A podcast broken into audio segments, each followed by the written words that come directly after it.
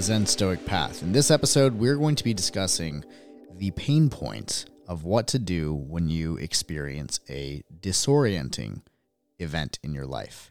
Now, the reason why I'm bringing this up today is because I've experienced one recently, actually, this week, as the week of this actual recording. So I wanted to bring it up because these things, they occur in our lives all the time. And I'll basically, with this episode, it'll be a little different than what we normally do when it comes to the pain point, in which I'll actually be walking through my process of thinking in real time. So I'm thinking about this event that happened, this reality that set in recently, and I'm thinking to myself, okay, how am I going to deal with it? What Zen and Stoic principles will I be using? What Zen Stoic principles I actually be implementing into this particular moment of my life? So, a quick background on what's going on. I've been experiencing back pain for probably the last year, and it's a very unique pain, something I haven't really felt in my life. Although I had dealt with back pain since I was like 11 years old. So it's been almost 20 years of some kind of back pain. Never really sure where it came from. There was never really a specific event or instance where I had this injury. It just always seemed to come up almost like an overuse chronic injury. And the reason why I bring this up as a disorienting experience is because the way that I've built up my life had been affected by this back injury. Although most of the time I had always been taught to work through it, work through the pain. And I realized that philosophy or that style of being has actually put me into a rather difficult situation. So I've had this particular back pain where I had some nerve pain going on for the last year. And I finally went to get an MRI on it. The doctor sent me to a neurosurgeon. So I'm sure when you get that kind of a referral from your doctor, it's not exactly a pleasant experience. It sounds pretty intense and pretty significant to be going to a specialist, especially like a neurosurgeon. When you hear that word surgery, it has its own ways of sparking you emotionally. But anyway, so she recommends me. She didn't really tell me what was going on, but I go and I see the neurosurgeon. And while we're sitting there talking, he pulls up my MRIs and he's like looking at them with me. And he goes, the first thing that he said, he, I remember when he pulled it up, he's so the scary part is, and I'm just like, oh man, what, what a way to start. the scary part is.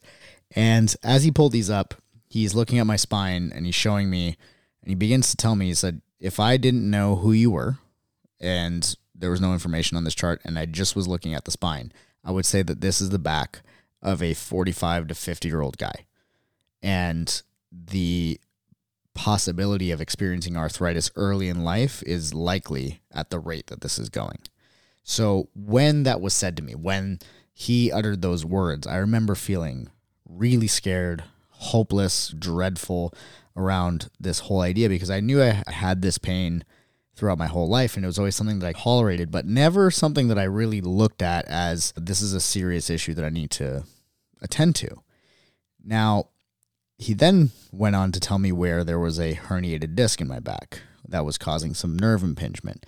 So he had shown me the di- the disc that's actually herniated is way in the bottom of my spine, like around the area of the pelvis. What he explained to me is that in this particular scenario, if surgery was needed, this is a very difficult and risky spot to be doing surgery. So we want to avoid it at all costs, obviously, right? Any kind of spinal surgery or nerve surgery is, you know, a very intense endeavor and probably is something that you want to avoid at all costs. So he's explaining this to me, but he then brought me the good news after he scared the shit out of me.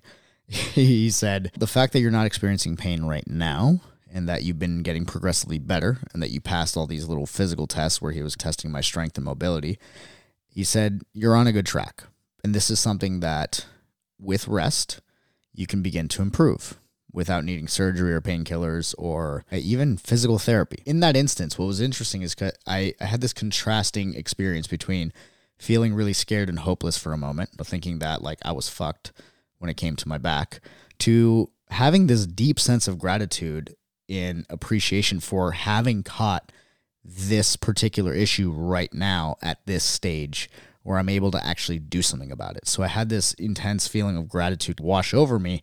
And I thought to myself, all right, how am I going to deal with this? Because what he had recommended me in terms of rest really threw a wrench in my whole daily routine and way of life.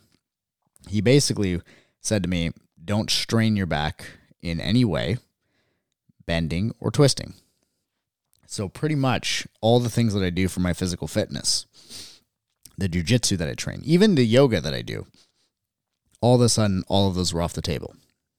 And anybody that knows me personally knows that I'm very disciplined and militant with my fitness and with my martial arts training. And suddenly, these two things were taken off the table in a pretty significant way, where I'm basically advised not to do either of them, at least not in the same way. I'm allowed to work out, but in ways that I basically cannot put strain on that part of my spine. I can't bend, can't twist, have to be stationary and supported. Can't do jujitsu. Can't do can't even do yoga because the poses are twisting and bending. So I remember thinking to myself, I've built these routines over years and iterations of my actual workout routine, the way that I train jujitsu, the way that I stretch, and I believed that I was doing all the right things. I thought I'm doing everything that I can to do it, to make myself healthy, to put my body in a really good state.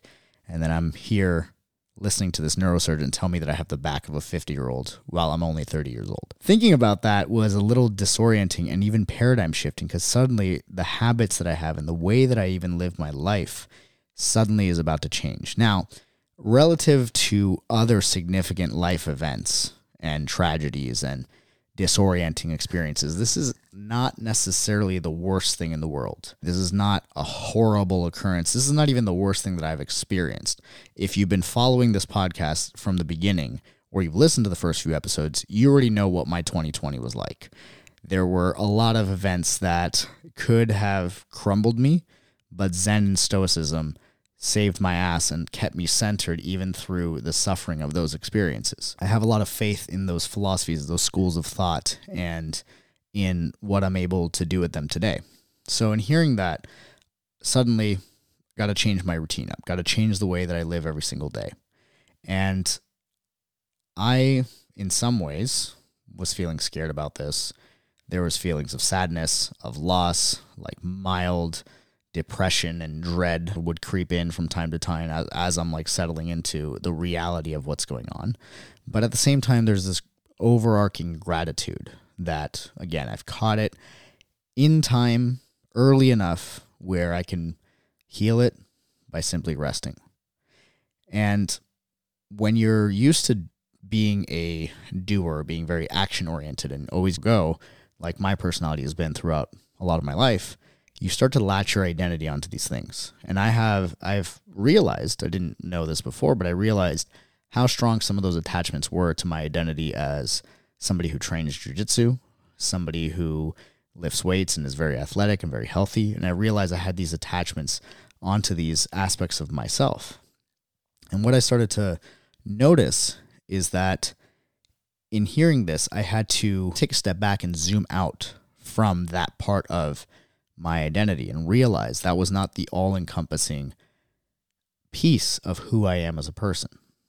And I've gone through a lot of disorienting experiences, right? Death of loved ones, really bad breakups, loss of money, loss loss of opportunity, having my loved ones confronted with their own mortality through being diagnosed with diseases. There have been a lot of these experiences that kind of changed my world up, and a lot of other people have these experiences too. And many people have had experiences much worse than mine, much more detrimental that really, you know, throws their life for a spin. And others have had more mild experiences. But the point is, anytime you have these types of experiences that kind of disorient your world, you start to realize a few things. It's very easy to fall into a mode where you want to be expedient about those feelings, about the fear, about the hurt, the sadness, the grief, the depression, the anxiety. You want to be expedient about these feelings. You want to get rid of them. You want to avoid them at all costs. But the thing is, these feelings are pointing to where the attachments are in your life, where you are vulnerable for unnecessary or excessive suffering by engaging in delusions.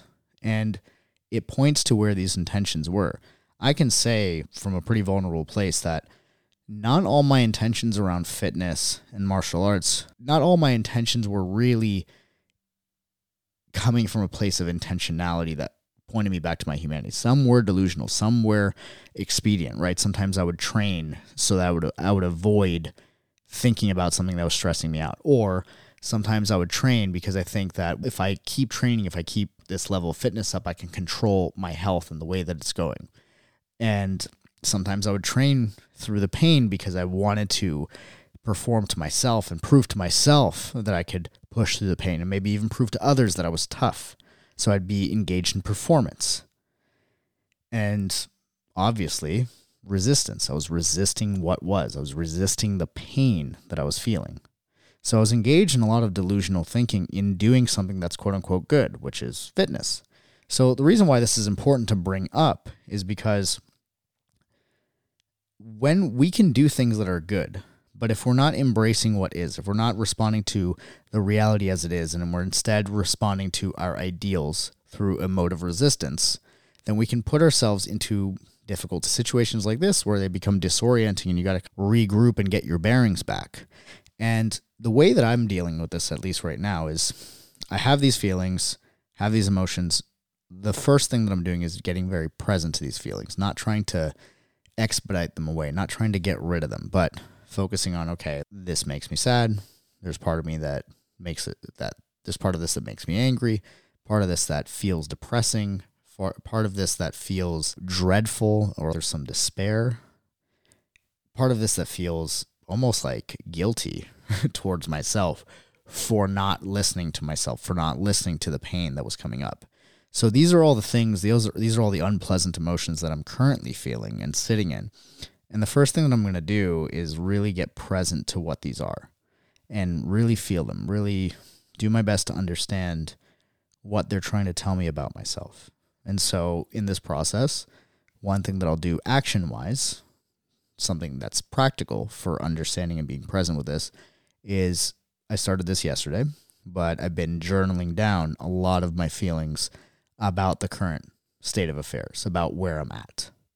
And I'm looking at my reality as it is and refraining from looking at it as worse than it is or trying to sugarcoat it and make it better than it is. So I'm looking at this and I'm saying, okay, my back is hurt. I'm at risk for arthritis later in my life. I'm at risk for hurting this even more if I don't rest it, if I don't listen to my body. And so I need to look at this as it is. This is the current state of my spine, current state of my body. The next thing that I'm going to do, or that i have already started to do, is use the dichotomy of control from Epictetus. Right, I'm going to focus on what I can control in this situation. I can control what movements I choose to do on an everyday basis. I can control the routines that I do. I can control what I do to process my feelings. I can control whether or not I'm going to journal about them. I can control if I'm going to be expedient or I'm going to be disciplined about this healing process. And so I'm doing everything I can from a kind of like Western medicine standard, seeing I'm, going with what the neurosurgeon is telling me to do. I'm making sure that I am keeping my inflammation down with the foods that I'm eating. So I'm not eating junk food, but I'm eating as healthy as I possibly can, reducing my calories significantly because I'm not burning nearly as many from the two workouts a day I was doing. that included one of heavy weightlifting and one of jujitsu. So I'm not burning nearly as many. So I'm controlling kind of my intake of food, having some discipline around that. What else am I using here? I'd say the other thing I'm using is I'm looking at this as an opportunity, realizing that I have the choice of how I'm going to respond. I'm choosing not to look at this as an injustice, not to look at this from a, the point of view of a victim, because as a Stoic principle, life does not owe me anything. And I'm not immune to this. Another thing that I'm looking at is really focusing on the present and embracing the path, intending embrace and trusting this process, trusting this for being something that is coming into my life and that is necessary for me. And I'm loving this path, loving what is. So I'm practicing amor fati here, really focusing on the gratitude for what is, not judging it, appreciating it, and having a sense of curiosity for what this could teach me. What could this injury teach me? What could this change in my orientation around life teach me? What wisdom could it bring? How can I use this to help other people? What is the gift in this? So, right now, I'm just rattling off the questions that are in my head of how I'm dealing with this particular process. And if you're still listening to this point, I know this is a very different form of this podcast, but I, I appreciate you listening because this is me actually processing this in real time with the same philosophy that we talk about every day on this podcast. So, using some focusing on what is, getting present to the emotions, not trying to, you know, bring them away, I'm embracing them using the dichotomy of control to control the actions that I take, using the virtue of temperance from Stoicism to reduce my indulgence in foods and whatnot, knowing that I'm not burning as many calories. Having the courage to just rest. Honestly, like this is this to me, this is like a version of expressing that stoic virtue of courage because it's going against an identity that I've built for myself for years, which is to work through the pain, to be tough. And it's taking courage for me to go against this, even though nobody's expecting me to keep working through the pain and everybody's understanding about it. It's not even others that I feel like I'm performing for, but it's myself. And I, it's having the courage to not work out and not strain myself when I'm in pain. So for me, that's what that feels like. That feels like that's what I'm using here. Having the wisdom to see the experiences of others. I had a really dear friend of mine have a very similar injury. He's about 15 years older than me. A similar injury, but his it was way past the point of no return, and he had to get surgery. And right now he's recovering, and it's a very painful process where he can't even move. He has to be helped by everybody, and a big part of his identity was always helping other people. And now he has to be the one to get helped. So he's had this shift in his identity. He has to learn these new parts for himself. So using like the wisdom of that situation and talking to him and supporting him, I'm realizing like, oh, like this could get really bad for me if I don't take care of it now, if I don't listen to it right now. Responding to what is loving my fate, loving where I'm at, using amor fati and the embrace of my path. Also getting very curious as to what this is teaching me. So I'm using the Zen Stoic intention of understanding. And instead of trying to control this process and get upset about it and try to control and expedite my healing process, I'm taking the time to understand it, to understand my body and where this is coming from. I'm intending a sense of discipline and making sure that I take care of my back, that I move in the specific ways that I've been advised to. And being sincere with how I feel, expressing how I feel, not holding it in.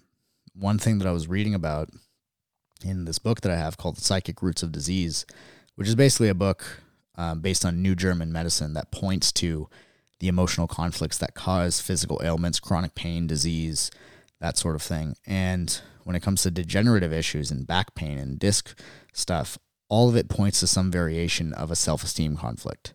And as a kid, I had a really poor self esteem, especially when I was, you know, 11 years old, 12 years old, starting to go through puberty, which is around the time that my back pain started.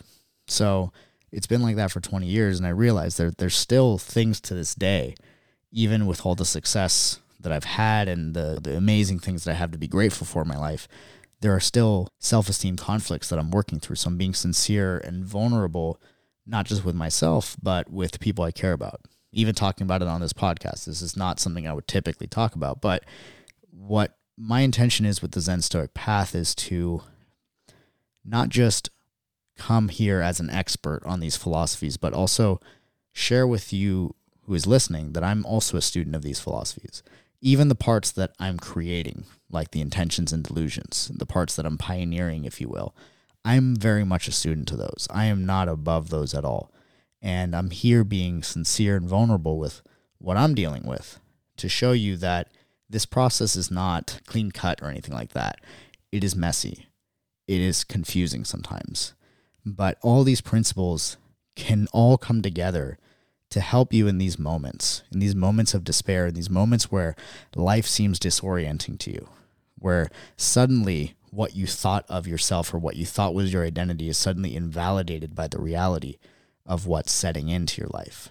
And this, again, it comes in so many different forms. It can come in the loss of a job, loss of opportunity, a physical injury, like in my case. It could come with a breakup, the death of a loved one, the the situation where a loved one is diagnosed with a, a terminal disease or, or a disease that, you know, maybe is curable, but the chances are unlikely. Any one of these things could be very disorienting, could throw off your routine, your habits, your identity, who you are. So the point of this whole thing is how do you deal with this disorientation? You can use these principles of Zen and Stoicism. You can use them to not necessarily, they're not necessarily going to fix everything all at once. But what they will do is they'll prevent you from losing your center. They'll give you something to focus on, an aim. And my aim and my intention with this whole occurrence is to learn from it, to seek the gifts within it, to express myself sincerely and vulnerable and be vulnerable with the people I care about, with the listeners of this podcast, and just do my best to work through it and find my inner peace, even when my ideals are falling apart around me. Because that is what it means to be the warrior in the garden, is to know that sometimes your ideals will get violated, destroyed, compromised. But no matter what, you don't lose your center. You stay with it. You come from a place of gratitude. You embrace the reality. You seek to understand it. You become disciplined in your actions and sincere in your expression. Thank you so much for listening to today's episode.